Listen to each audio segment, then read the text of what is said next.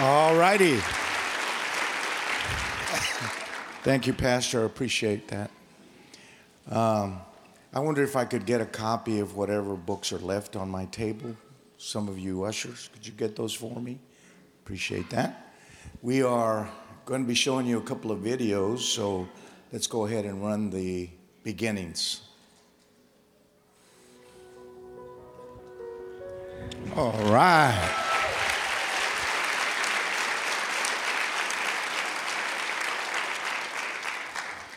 So I think they'll run some pictures of Africa, other p- things like that. Um, just before we get going, and you can turn to Hebrews chapter 4 if you want to, we have a few things that are still left. Um, if you have decided to get smart and not to be a victim anymore, then you realize that that doesn't come cheaply. Victory is not cheap. It's not cheap in war, it's not cheap in life. To win something decisively to where the enemy cannot get up to fight you again takes a lot. And I can tell you because this is my 51st year of being in the ministry. And I should never have been in the ministry in those early years, but there was no one else available. So God just does what He does with whoever says, I'm here. And that's basically my story. it just was no one else. You know, and I said, I'll do it. Oh my gosh. Uh, I could have ruined so many lives, but. Uh, what can I say? The, the truth is that being a Christian, a biblical one, because there's different kinds, not all Christians are biblical. But if you're a biblical Christian, meaning that Jesus is not just your Savior, He's also your Lord, He's your King, He's your Master, He's your God, He's your General, He's your Father, you know, all these elements of your relationship with God become very impacting and life changing. There are reasons why you're unhappy, because unhappiness is actually not part of the promise package. There's not any promises of being unhappy. There's just consequences of doing the wrong things that make you unhappy. And so, if you don't learn and educate yourself out of that poverty because it is a form of poverty to be unhappy.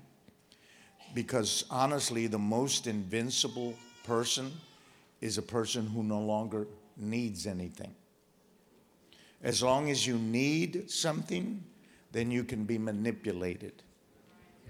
But at the moment that your needs are met by God and Jesus becomes enough, that is when your integrity truly comes forth that's when you stop lying. That's when you stop trying to impress people. That's when you stop playing games. Is when you're fully satisfied. And as long as you have wants and needs and desires that you believe Jesus cannot meet, then you're putting a noose around your own neck. Jesus and only Jesus can fully satisfy the longings of your soul. No man, ladies, was given that power.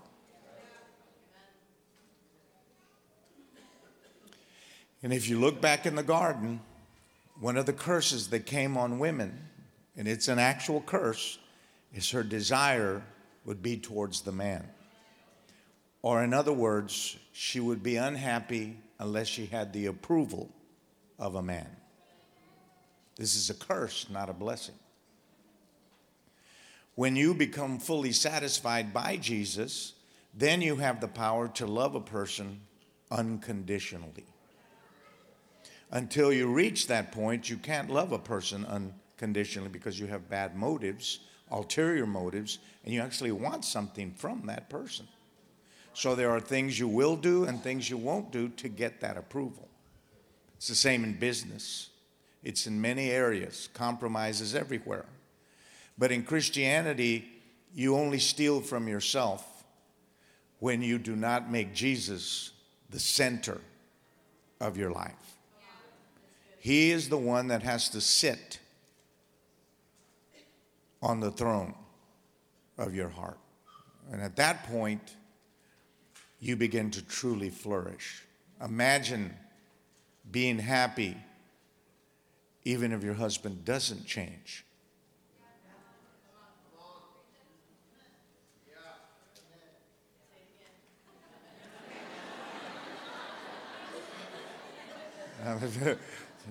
Did I speak heresy or something? I mean,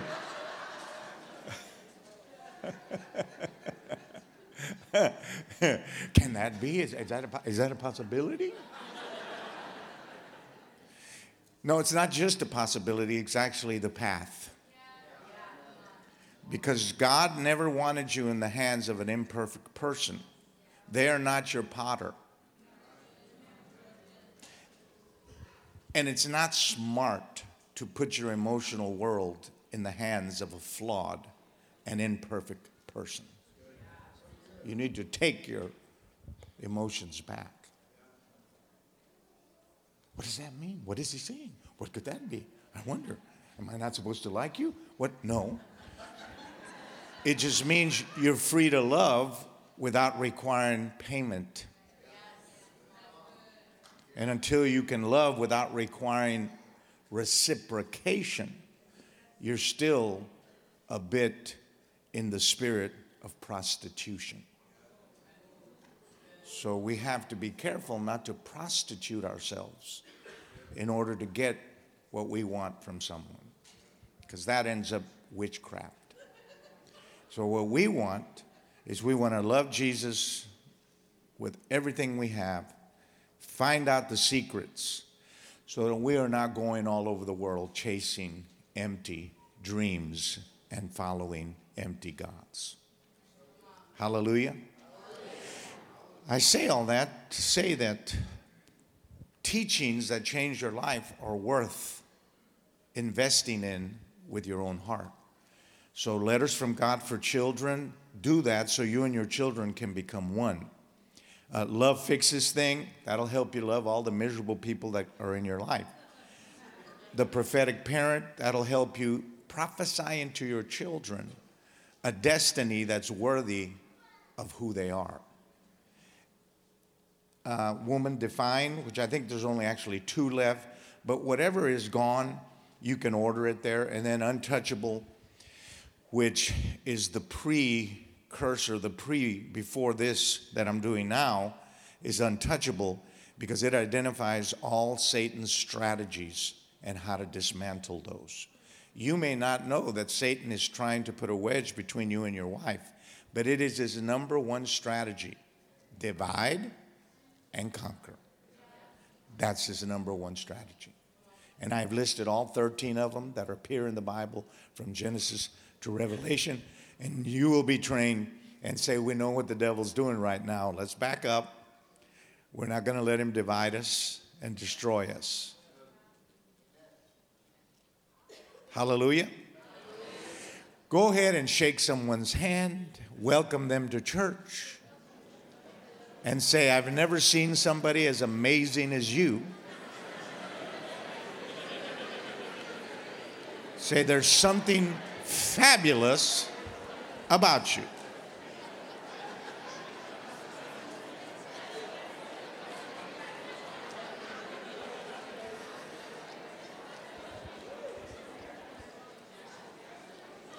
as, as we flow, as we flow in the Holy Spirit tonight, different things will happen. But, uh, you know, as I was sitting there, I heard the Holy Spirit began to speak to me about the church.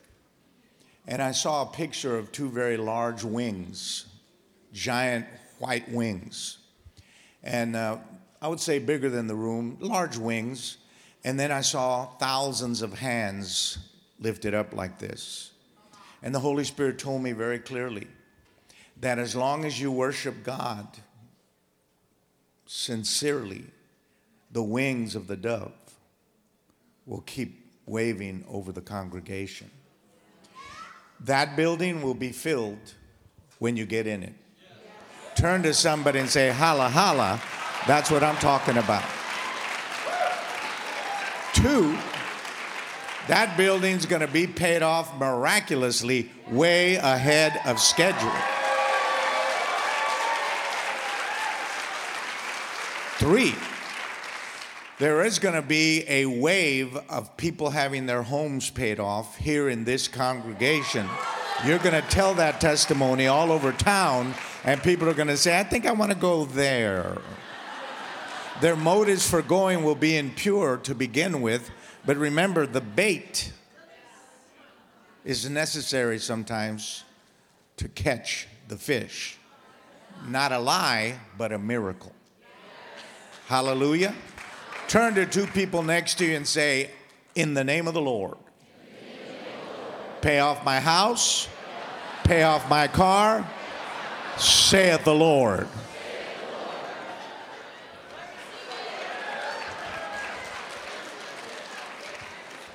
Four, there is going to be a wave of the baptisms of the Holy Spirit in in homes, in homes of the people. Your homes will become a temple for the miracles of God, and you will be at home with curlers leading somebody into the baptism of the Holy Ghost and watching God heal their sick bodies and break their old, ugly, rusty chains right off their life, right in your living room because your house is not a den of thieves. Your house is the dwelling place of the Holy Ghost. It is a house of prayer. It is a house of miracles. It is a house of faith. It is a house of the anointing of God. Six, within the next five years, there will be an unbelievable explosion of your family members getting saved. They will come right here to church. Some of them will stay and some of them will go, but many of your relatives are going to start getting saved. You won't realize why, but they are watching you. And they are smelling the quality of your fruit. Because, ladies and gentlemen of the jury, remember that the only reliable judge is fruit. Fruit. And number seven, many of you that are criminals, in your heart you're a criminal, you're sneaky and treacherous, God is going to deliver you in the middle of the night. And those genes inside there that are criminal genes are going to shrink out of your body, and the power of salvation and the Holy Ghost is going to come upon you. These are the great deliverances of the Holy Ghost. You can believe it, or you don't have to believe it. That's up to you. I'm just throwing out the meat. You got to decide if you want to chew on it. Praise the Lord. So, as we get into tonight, the weapons of the Holy Spirit, uh, I want to tell you beforehand that my wife and I, with our six children and our 18 grandchildren, are dedicated to rescuing orphans. I hope you get to come to Guatemala and see these children. We're up to 200 children in Guatemala and about 1,500 children in Kenya that we help and are raising. This is a powerful thing, but it also takes a lot of par- partners and friends. Don't die without knowing the name of at least one child that you helped become a great human being. Hallelujah.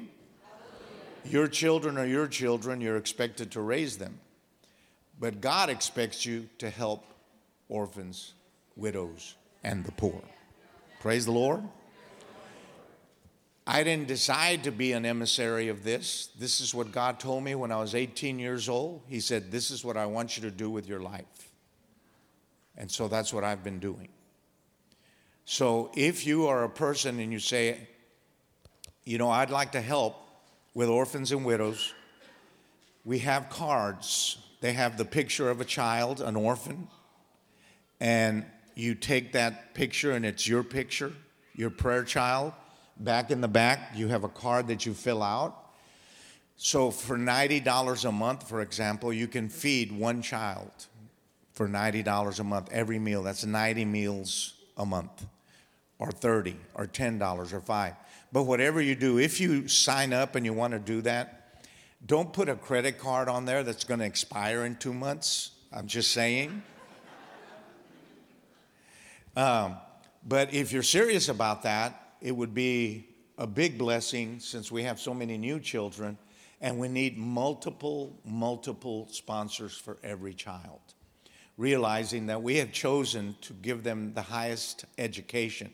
That means that our school, we have over 100 employees just in Guatemala and, and 200 children because they are children from the sex trade, 90% of them.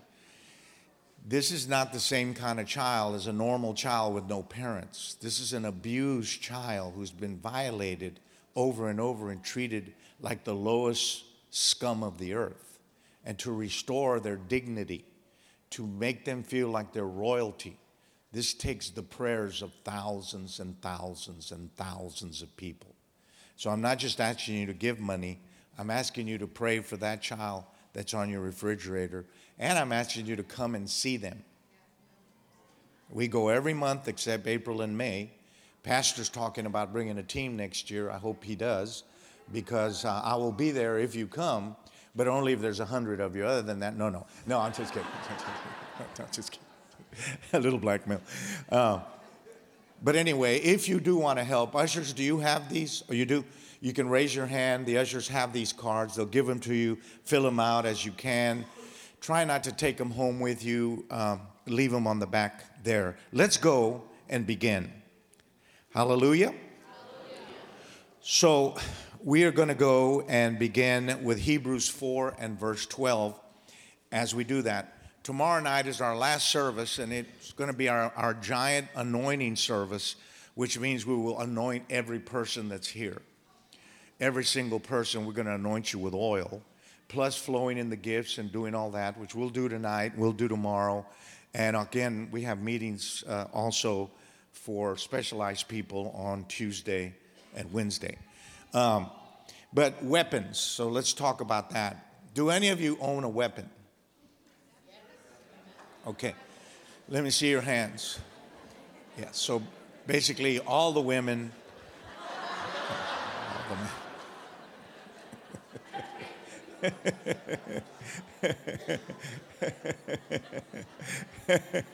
it's a beautiful thing. Um, but as you know, you, you have a weapon for protection because there are crazy people.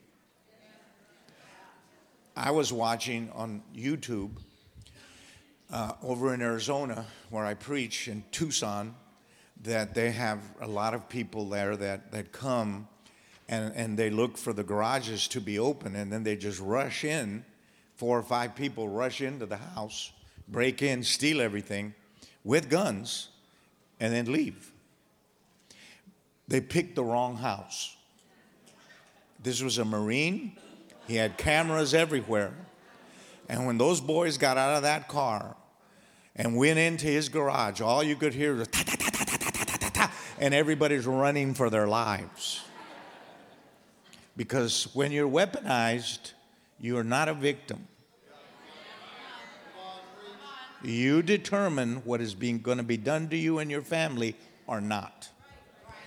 This is why you need to be weaponized spiritually, because if you're not weaponized spiritually, when the enemy comes in like a flood, you have nothing to defend yourself with. Hallelujah. So when I give you these weapons, I'm going to give you six of them tonight, and I'll try to give you seven tomorrow uh, out of the 30 but these are weapons that you need to master. If you are already happy with the way your life is going, you're not going to apply anything I'm going to say. You're basically doing this for your wife or for your husband or for people not to get mad at you. If you think you're already amazing just the way you are, then I cannot help you because I don't have help for healthy people. This is for people who know they need to go to another level.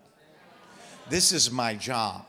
In other words, if you're all perfect, what am I doing here?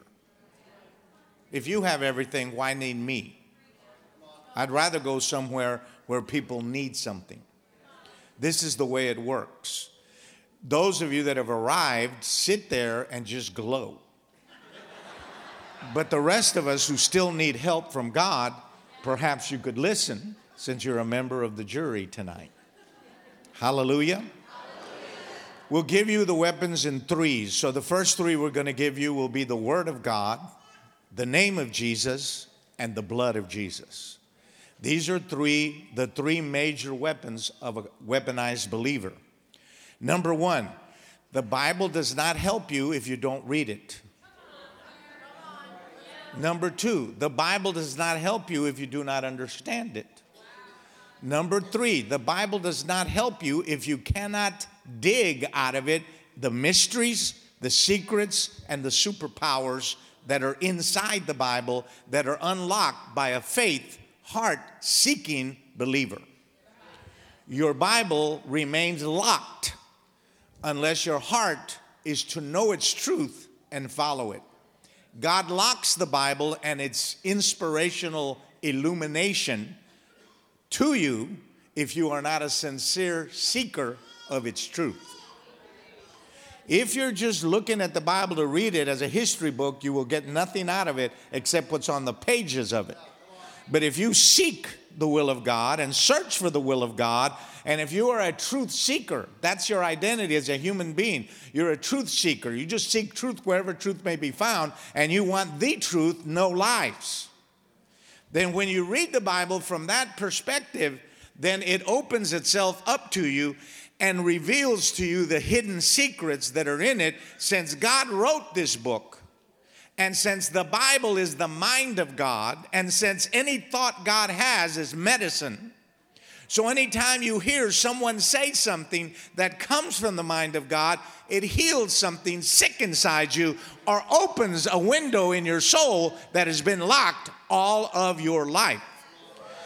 The Bible, since it was written by God, breathed on by God, is an anointed book. It is a powerful book, Hebrews 4:12.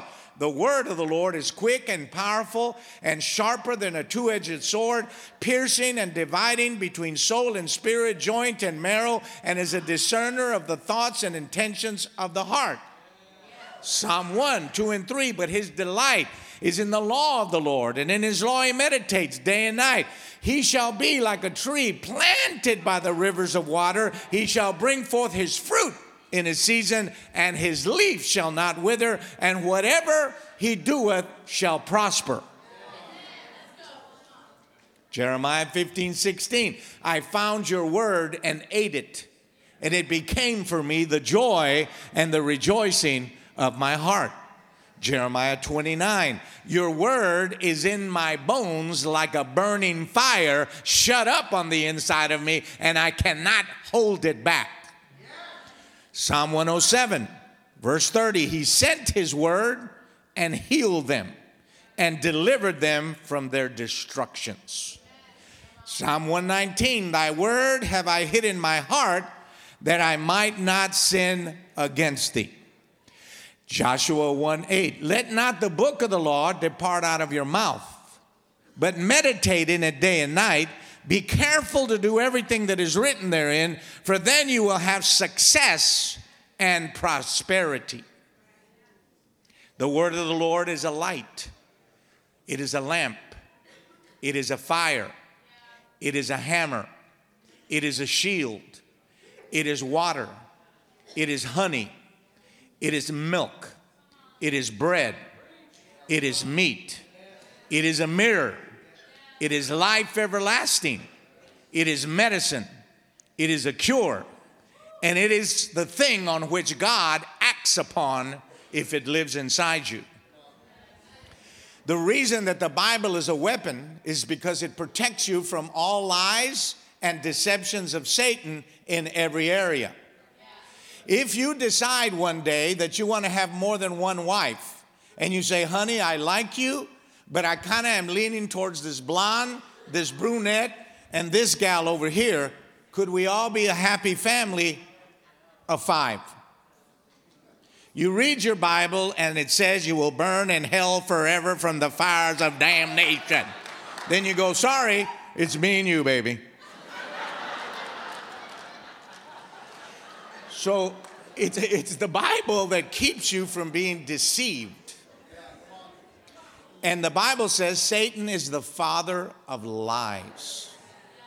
It's his job to lie to you. Amen?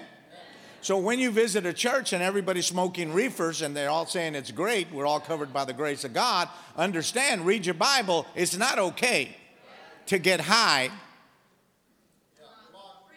unless you're high on the Holy Ghost. But if but if Jesus is not enough, you're going for the reefer. The Word of God becomes then our guide, our standard. It becomes the thing on which our beliefs are based. Our faith is based on it. Our choices are based by it. It is how we decide whether we stay married or not. It is how we decide whether we are going to go to church or not. It's how we decide if we're going to forgive someone or not forgive them. It's how we decide whether we can marry someone or not marry someone. Because if Jesus is not your Lord, you will marry someone who doesn't even know Jesus just because you feel you love them. When God told you, don't be unequally yoked with an unbeliever because they will be walking to the north and you will be walking to the south, and one of you is going to win.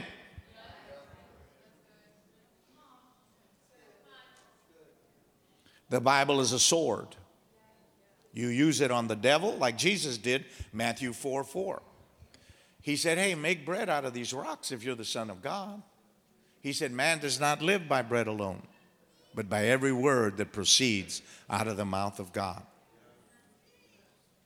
So if you don't master your Bible, and if you don't find a Bible you enjoy listening to, reading, and memorizing, you're going to be weak because the Bible is your food. So if you don't eat the Bible, you are a dehydrated, starving, in constant famine Christian. Famine is defined by short tempered.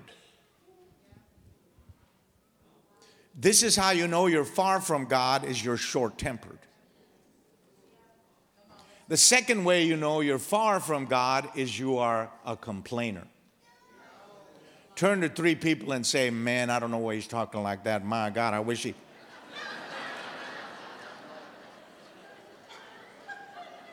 How long is he going to preach? This is going to be all night. I got things to do. I'm going to miss that game.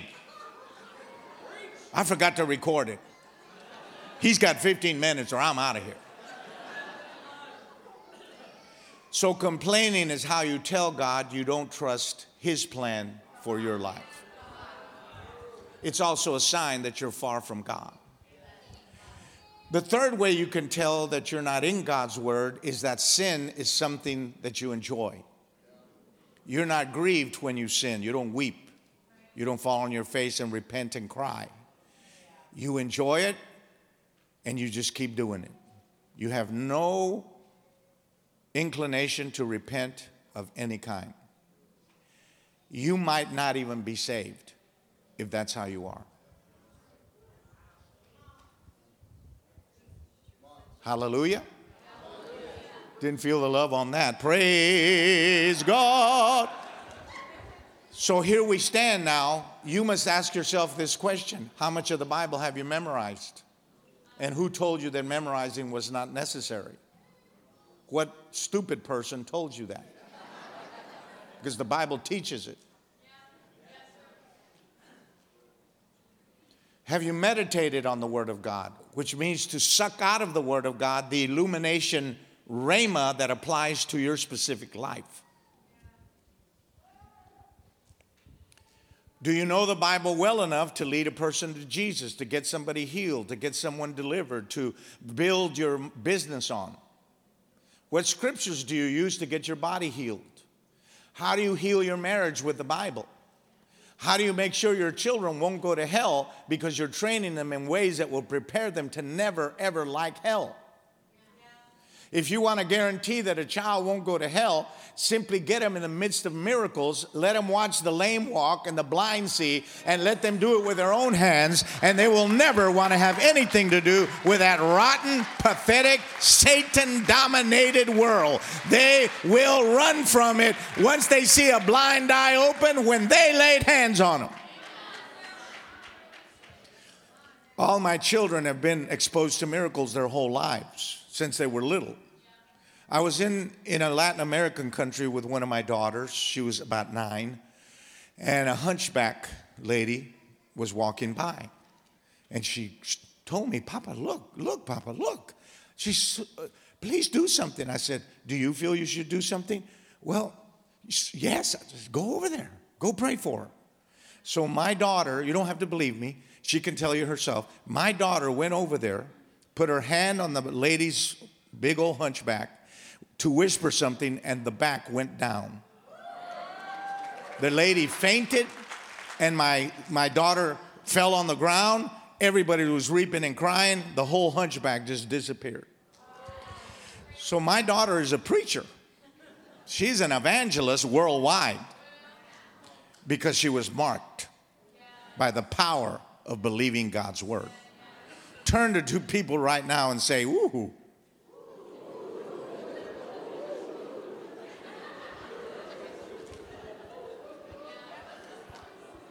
How often do you read the Bible? Do you get anything out of it? Do you go to bed watching R rated movies or listening to the Bible?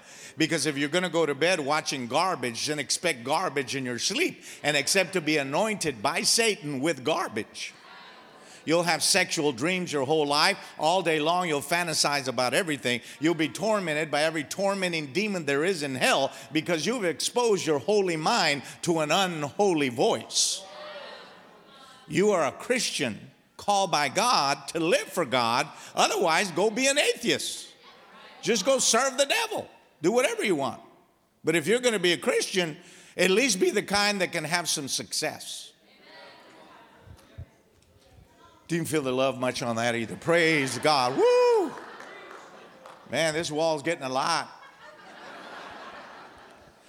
The Word of God then becomes a weapon uh, that you use on yourself, you use it on your circumstances, you use it to make all your decisions, and you use it to form all your beliefs. The Word of God then becomes your comfort at night. Psalm 94 verse 19 When my anxious thoughts multiply within me, your word delights and comforts my soul. Hallelujah. Do you bring your Bible to church? Do you write down what you believe God told you during that service? Do you keep a journal of what God tells you?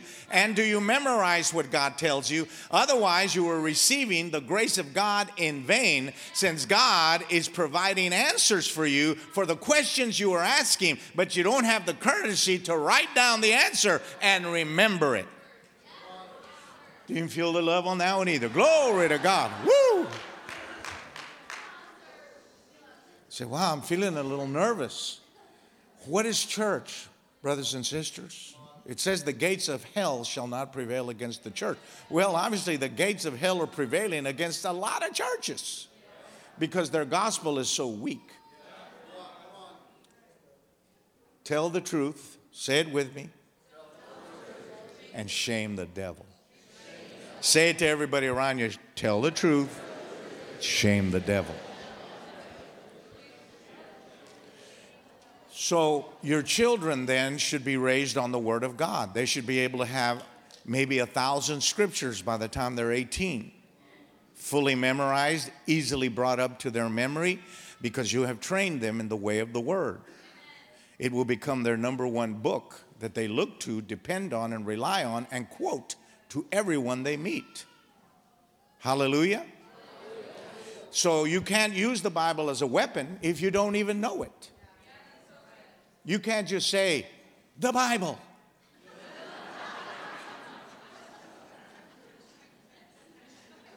no, you have to be specific. Isaiah 54 17. No weapon formed against you shall prosper. Tell that to everybody around you. So, no weapon.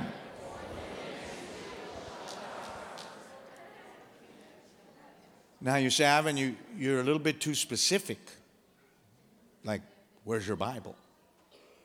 Well, you can be a hard nosed, stubborn person, but you're just operating in the spirit of witchcraft, which some of you have done since you were children. And this is how you get the preacher to shut up is you get offended at him. That's called being a child. Didn't feel the love on that either. Praise God. Woo, Jesus, we're having fun tonight. So make a decision now, right now, that you're getting back into the Bible. Make a decision right now and say, I'm going to be a Bible Christian. I'm going to be driven by the Bible. I'm not just going to go to church and listen to a sermon and forget it. I'm going to remember what God tells me when He tells me something. And remember this, He'll probably just tell you two things from every message. But if you hear Pastor preach 50 times in a year, that's 100 things God has told you. And if you can remember those 100 things because you memorize them, you are 100 times more powerful than you were before that year came to an end. And if you do it every year, you will be 1,000 times more powerful. And if you do it for the rest of your life, you will be a lean, mean, preaching machine full of the Holy Ghost and the power of God ah, and all kinds of miracles will happen through your life. You see, when God comes to bless you, He's looking for faith. But God, since God cannot trust you because you're flawed, He doesn't look to you. He doesn't say, Oh, I'm coming to you. He says, No, no, no. He looks inside you and says, Where am I in there? Because the one person God can trust is Himself.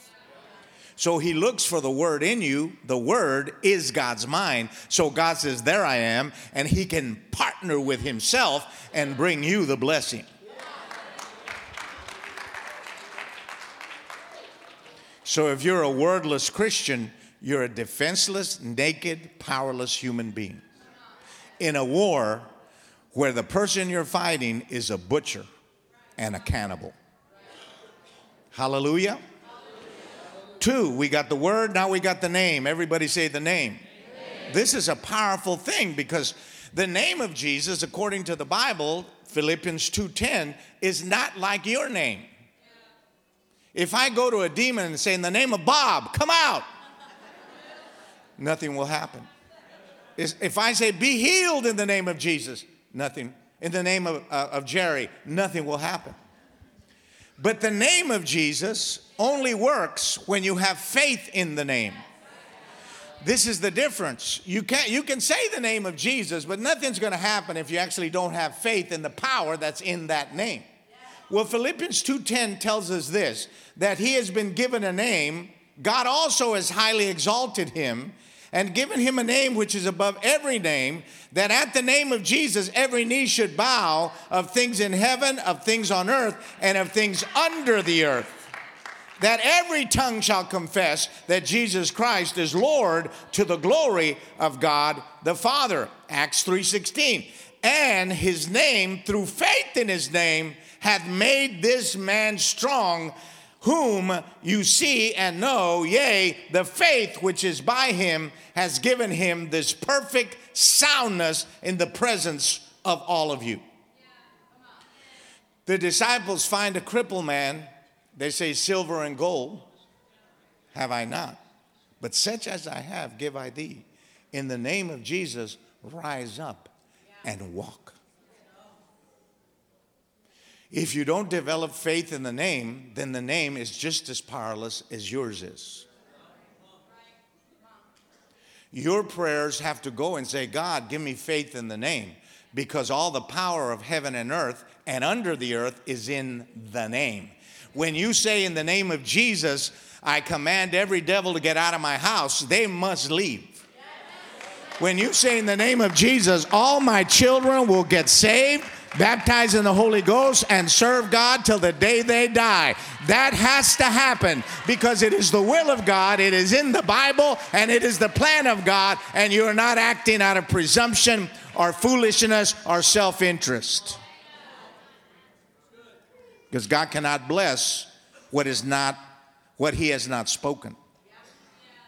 You can say, in the name of Jesus, I'm going to marry that woman, even though she's married. I'm sorry, that's just not going to work for you.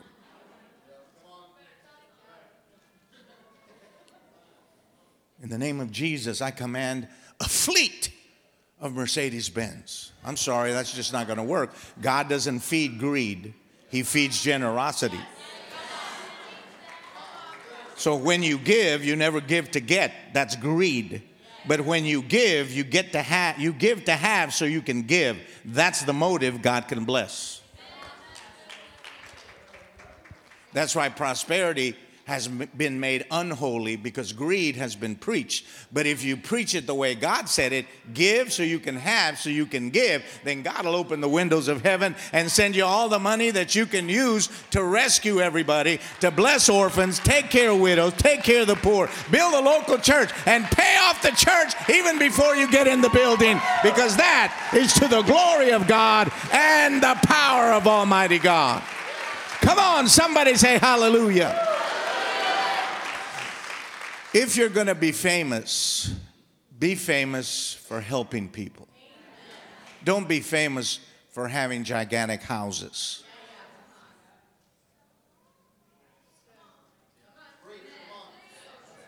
Be famous for having given millions away and kept just what you need to be blessed. Hallelujah. Shake someone's hand and say, I like the way he preaches. I, I like him. I like Brother Ivan.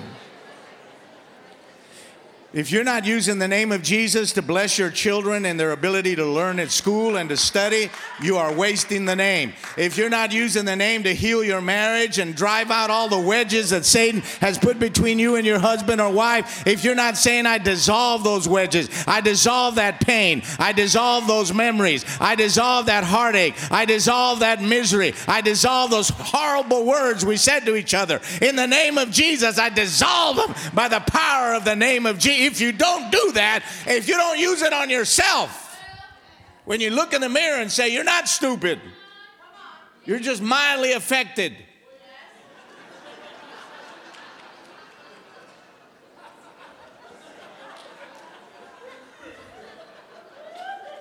That's a step up. But you look in the mirror and you say, I'm going to be a man of God. I'm going to serve the Lord. I'm going to love Jesus. I will not be a liar or a deceiver. I will not be an opportunist and I will not exploit anybody. In the name of Jesus, I will have a pure heart, a sincere spirit.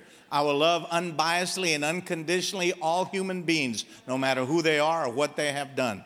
I will be people's divine appointment. I will be a chain breaker. I will be a hospital for the wounded. I will be one that builds up and doesn't tear down. Do you understand what I am doing? You see, this is the power of the name of Jesus. You start speaking that about yourself, and just hearing those words about yourself in the name of Jesus will literally revolutionize who you will be in the years to come. Or 10 years from now, you can be on Bud Light and you can be drunk and you can be poor with two or three wives already gone down the drain, or husbands. Use the name of Jesus to clean your house out of all the demons, nightmares, anxious sleep, restlessness, all fighting in the family. Use it on all the lost relatives you've got. Tell them to their face, hey, you know, I'm praying for you in the name of Jesus. You're going to get saved. I said this to my oldest brother. He was a fall down drunk. I got saved and I said, hey, by the way, you're going to get saved, born again, baptized in the Holy Spirit, and you're going to be a preacher. And he would just laugh. 12 years I did it. Every time I saw him, preacher, One morning, he calls me at two in the morning. He wakes me up from a deep, sweet sleep. I picked up the phone. I said, Hello? He said, My family name is Buddy. He said, Buddy. He said, It happened. I said, Who is this? This is your brother. I said, Why are you calling me at two o'clock? Why didn't you just wait till the morning? Well, blah, blah, blah, blah. I couldn't wait. I just had to tell you. I was watching TV and some preacher was on there named Shamrock or something like that. It's a preacher named Schambach. And he said, and I, I gave my life to Jesus. And then, what is all this? I said, Oh, you're speaking in tongues. My God. Hey, oh, robo. And I hung up on him.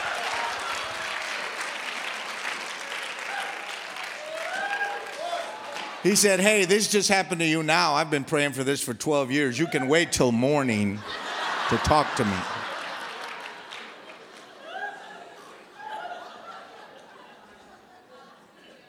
In the name of Jesus, you'll have a good marriage. In the name of Jesus, none of your children will fall away from God. In the name of Jesus, your business will be so successful that you'll need to duplicate and replicate and reproduce it all over the country by the power of the Holy Ghost.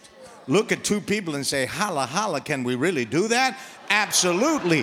Why can you do that? Because it is the will of God. That's why you can do it. It's the will of God. We're not inventing the will of God. We're not forcing God to say things. We're not manipulating God. We're simply repeating what we know to be His will.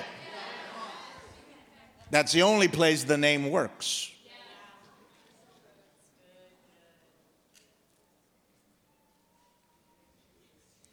Now, if you're religious, you're going to go crazy after this. And everywhere you go, name of Jesus, name of Jesus, name it. It doesn't work like that.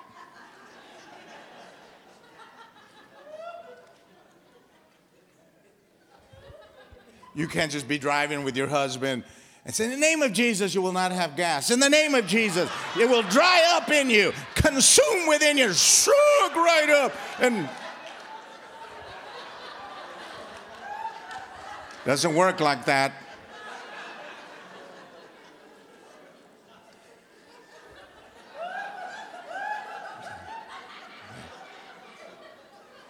Just giving you some examples of ridiculousness. Remember that we are in a sacred walk, so things must be sacred. And so you want to do it in a sacred way. Hallelujah we have the blood of Jesus. Turn to seven or eight people and say, The blood. Hallelujah. Everybody lift your hands and praise God a little bit and say, Thank you, God, for the blood. Come on, everybody, say, Thank you, God, for the blood. Oh, the blood of Jesus. Hallelujah, hallelujah, hallelujah. Oh, the blood of the Lamb.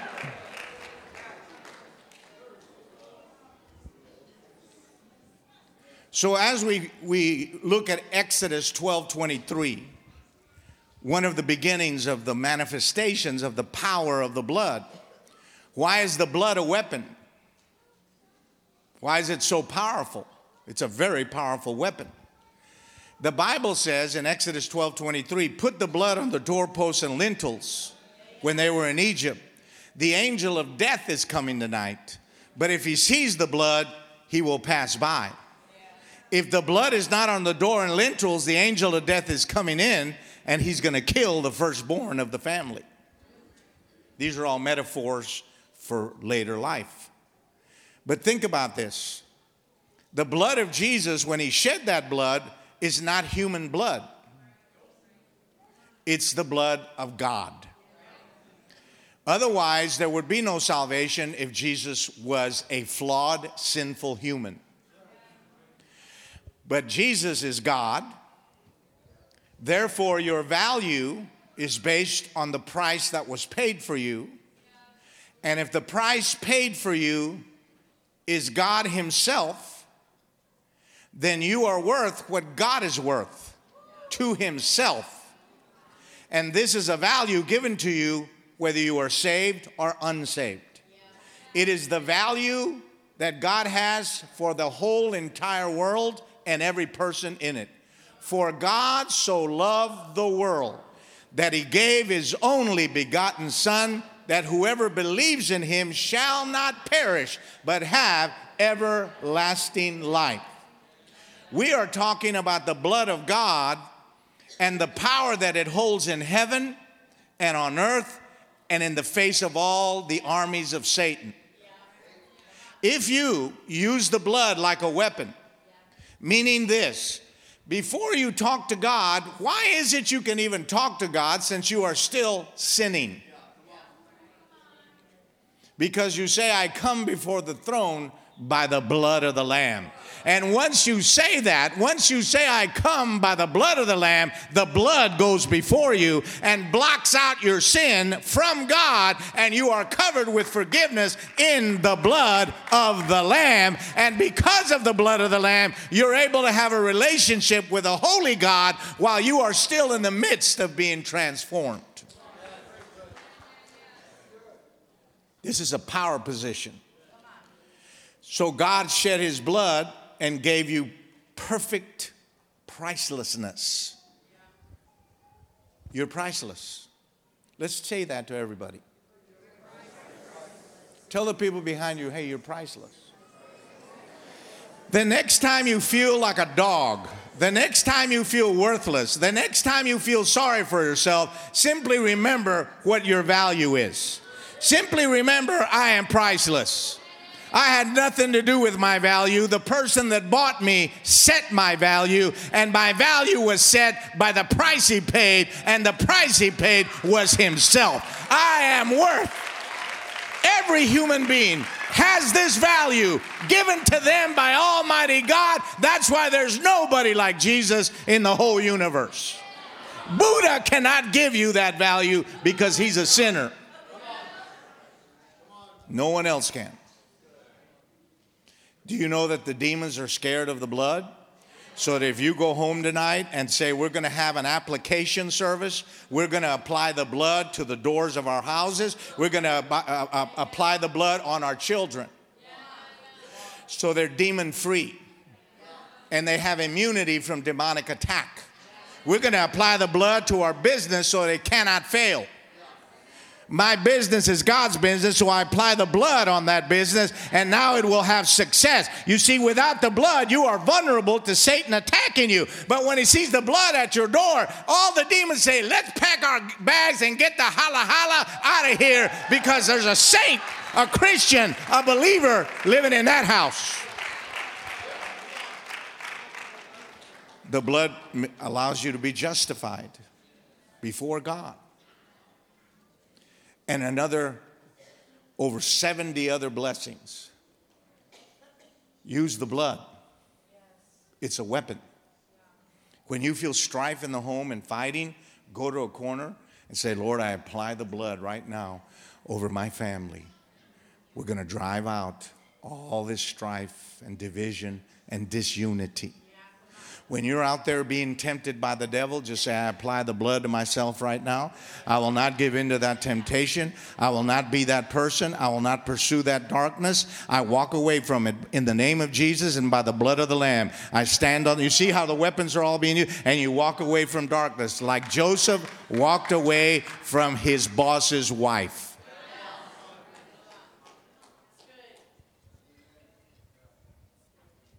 Hallelujah.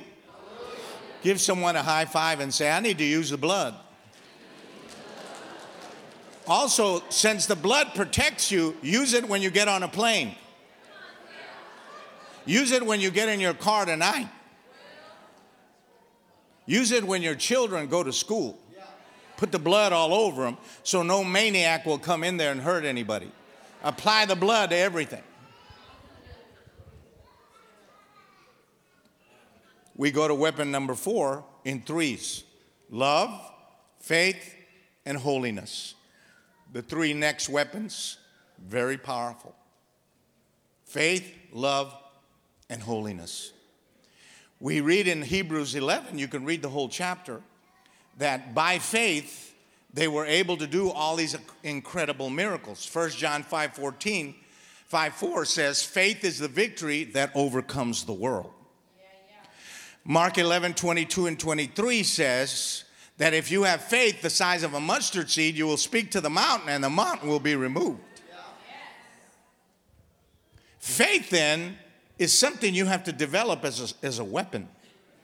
The way you build faith is by hearing faith filled stories. Faith comes by hearing, and hearing by the word of God.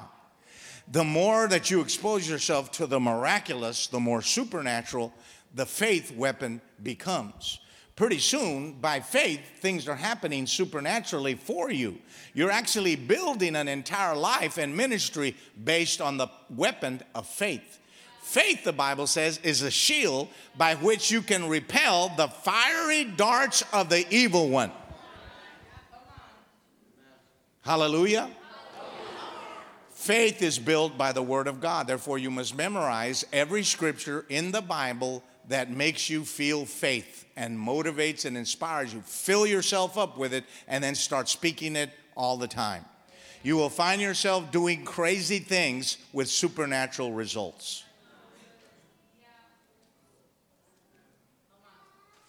I'm preaching in a church in Wales, over in the UK. I'm speaking there. There was, I don't know how many people, two three hundred people. I'm preaching. I'm looking, I look out the window and there's a steel building there and rusting. So I stopped and I said, What is this? And then the pastor said, Well, that's a building we started like 10 years ago, but we ran out of money. And the spirit of, of, of, of holy rage rose up inside me. I said, That is the devil. I said, We're going to stop right now and take an offering. And I'm believing God, we're going to build that building, pay it off, and do the whole thing. Now, ladies and gentlemen, listen to me. I don't just do this all the time. But the spirit of faith was there. I said, Take up the offering, then tell me how much it is. From 150, 250, something like that, people. They took the offering up. They told the pastor, he fell on the ground. I said, Come and tell me. It's either really high or really low. I said, How much money actually came in? And they told me in American dollars it was $2.5 million. They finished the building. We dedicated the building. All glory to God. Somebody shout hallelujah and say, by faith. Say it out loud by faith. By faith. You are saved through grace by faith. God does all the hard work, but you got to believe it. You got to actually give God permission to save you by believing that what He did can save you. Hallelujah. And that is called faith. Do you have faith that God will heal you? Do you have faith that He will save your daddy and your mama? Do you have faith that He will bless your business? Do you have faith that your marriage will be beautiful and you will become a weapon in the hands of God as a couple? Do you believe that you will not be hindered all your life by your personality, by your insecurities, by your fear? Do you believe that by faith He can break you out of that prison, break you out of that jail? Do you have faith to believe that He can show you your destiny? You can fulfill it and do it and live it and be it because you have faith in God and faith has the power power to move mountains. Glory to God. We then have love. Everybody look at somebody and say, I love you.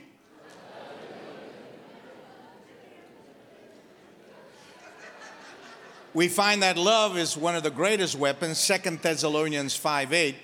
Love is like a breastplate. Put on love as a breastplate, it's protection. Whatever you love ceases to be your enemy and loses its power to hurt you.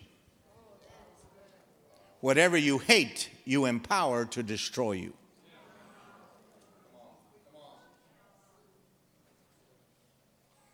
Satan's job is to make you a hater so he can destroy you. God's job is to make you a, pe- a person that loves people because then you will become a fountain of health and wealth. If you can't be offended, you cannot be controlled. Everybody raise your hand and say hallelujah. Brother Ivan, that was awesome. Okay. So, in the humblest way, let, let, me, let me say this to you that faith then becomes an actual school that you must enter and say, Lord, teach me to walk by faith. Teach me to live by faith. Teach me to talk by faith. Teach me to believe by faith. And go inside of me and take out the unbeliever. Jesus went to his own hometown, and it says he could not do any big miracles because of their unbelief. Unbelief, therefore, can be as powerful as faith, it can stop the hand of God. So if you're full of doubt and unbelief, you will stop God from being able to answer your prayers. This is not a cheap thing that I'm showing you this week. Some of you may be overwhelmed because, wow, this seems like a lot of work. Oh my jeez, Lord have mercy. I got to read the Bible now? I mean, I got to love everybody? I can't complain. What's the fun in that? I can't drink Bud Light? What are you talking about? I got to chase me some women. I'll never be happy like that. No, because you're a fool. And that's what fools do. Fools talk themselves out of being blessed. Look at two people and say, Man, I'm glad he wasn't talking to me when he said that. Praise God. That must have been for you.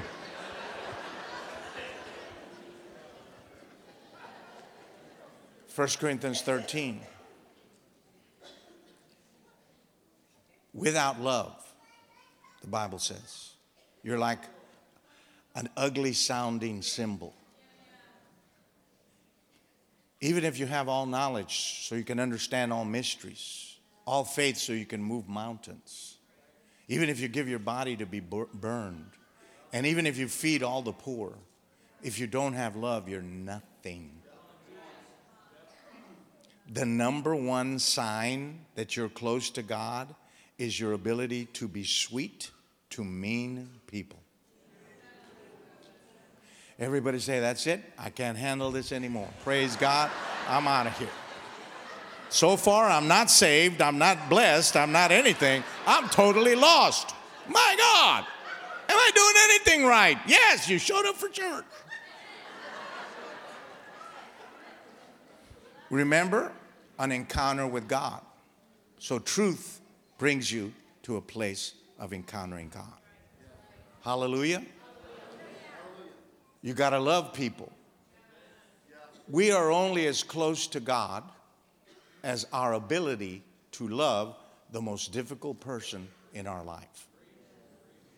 Put on number two the most difficult person in our life. This is the test. If your ability to love people is so bad that you can't even love the people that love you, you might not be saved.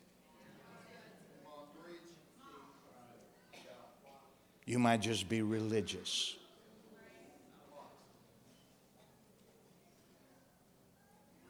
Christianity is not a cheap thing.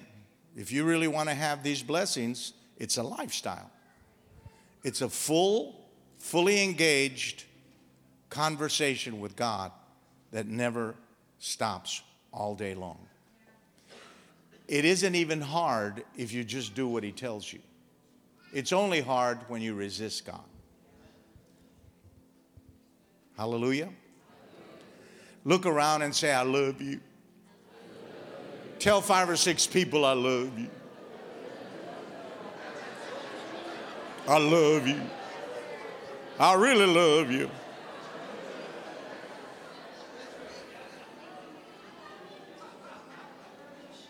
Love is a weapon then because it disarms all your enemies. Anything you love, you remove its power from affecting your life. If you love bad people, then God opens the windows of heaven and pours you out a blessing that you cannot contain. Love saved my life. I was chasing a girl. I was 17. And I mean chasing her, following her home like a stalker or something. And she turned around and she said, Are you following me? I said, Yes. She said, Why are you following me? She says, Because I love you. She says, You love me? I says, Yes, I love you. She goes, You want to talk to me? I said, Yes, I'd like to talk to you. She gave me a book that was this thick, no cover on it, torn, ripped, writing. She said, Read this. When you're done, I'll talk to you. I said, Read this, you'll talk to me? Okay. I'm going to go sit down over here at this tree, and I'll be right back.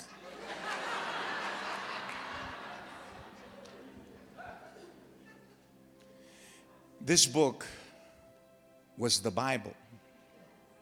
My mother had told me since I was little never read the Bible. Because if you read the Bible, you will go crazy. Only a priest can interpret the Bible for you. So if I had known it was a Bible, there is no way I would have touched that book. I was terrified of the Bible. My mother made me scared because she believed it. She had a little Bible with a lock on it. And she just held it in church, and I would look at her and just. I said, Mom, why do you have that book in the house? She said, It's locked. We're all weird in different ways. She meant well, she loved me, and she truly believed it. It opens to 1 Corinthians 13, the love chapter. By verse 5, I was screaming so loud because for the first time in my life, I felt the love of God. And I stayed there weeping for three hours as demons came out of my body. Within three months, ladies and gentlemen of the jury, I had led 88 athletes to Jesus. And we were all carrying family sized Bibles to church, to school. The entire football team was carrying big. Who's going to say anything to us? I built it. We built an entire church out of that. Because love is the most powerful force. It is the greatest weapon you will ever use on your husband, on your wife, and on your children. All you got to do is find out what makes your wife feel loved. You can't just be like average. You have to say, this is a very particular person. For my wife, for example, her love language is work. I come home, let's say a thousand or two thousand people got saved that week, and I walk in feeling like Billy Graham. She has the list. You're home, I love you. Get to work.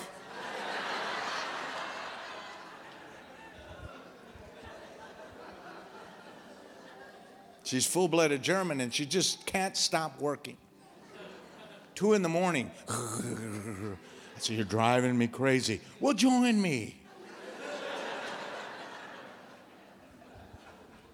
we go to our final thing for tonight, and that is the weapon of holiness. Look at three or four of you around. Say to everybody, Holy, holy, holy, Lord God Almighty. Heaven and earth are filled with your glory. So we know then that God is a holy God.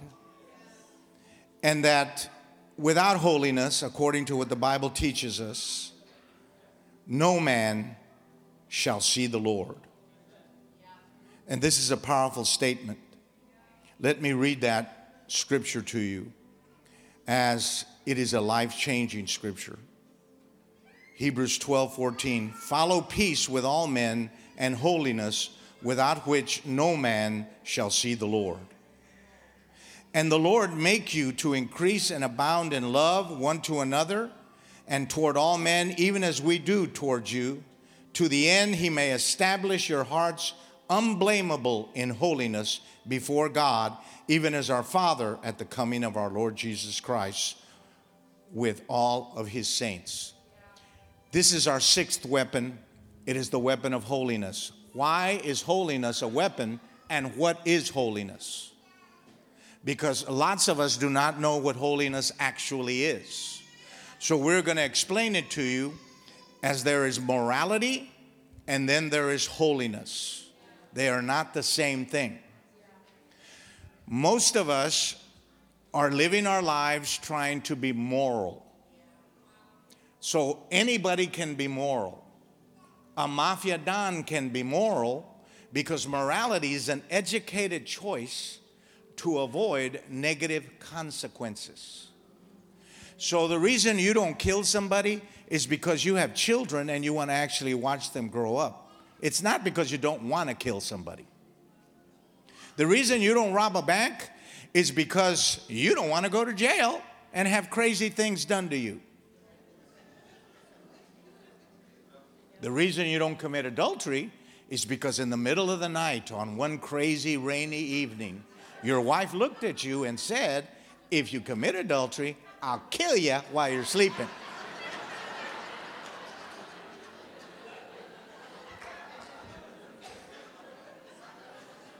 Look at two people around you and say, He really knows what he's talking about. I, I, I have already told my husband that. And other more graphic things which I cannot say in the company of such holy individuals.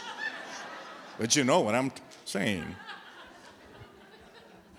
Clip, clip. So let's let's all just think about what I'm saying. Holiness is not the same as morality. So morality is your will deciding to avoid certain consequences.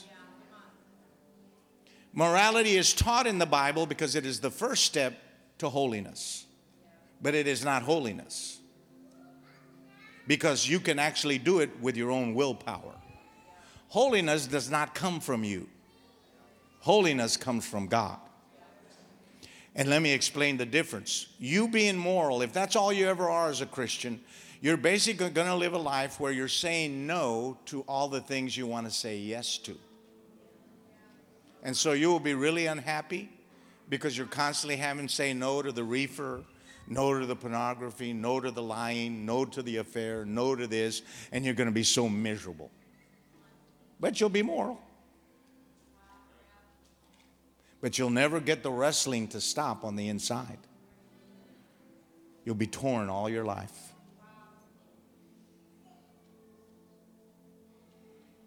Holiness, what is it? Oh, this is different. Because you see, when, you, when holiness enters your life, this is the result of you fellowshipping with God and God and you becoming interwoven. You become so close to God that He reaches His hand down and takes the desire to drink out of you. So you don't have to avoid anything you simply no longer have the desire to do it because you have attained holiness. This means you can watch the beer commercials and your mouth no longer waters because holiness has been placed where a wicked iniquity was before. You can be holy in one area and not in five others because holiness is a compartmentalized event that happens in every section of your life. What happens when holiness takes place? Deuteronomy 30, verse 6 God takes the scalpel, circumcises your heart, and removes the thing in it that wants to do something bad. So, where you're no longer capable of doing it because holiness has taken its place. This is why holiness is not how you dress. It's not putting that thing on your head or wearing long dresses or you know and it's interesting to me why is it all the women that have to dress weird and the guys look like bums?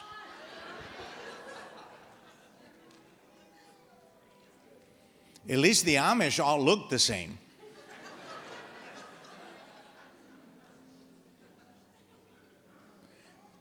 So holiness unless it enters the church the women will never be free. Because denominations enslave women. And women allow it to happen because they would rather have a happy family with a little bit of slavery for an hour or 45 minutes on a Sunday, and then when they get home, they run the show. It's not like you're a big macho man. Wait till you get in the car, your wife will tell you. The big leader.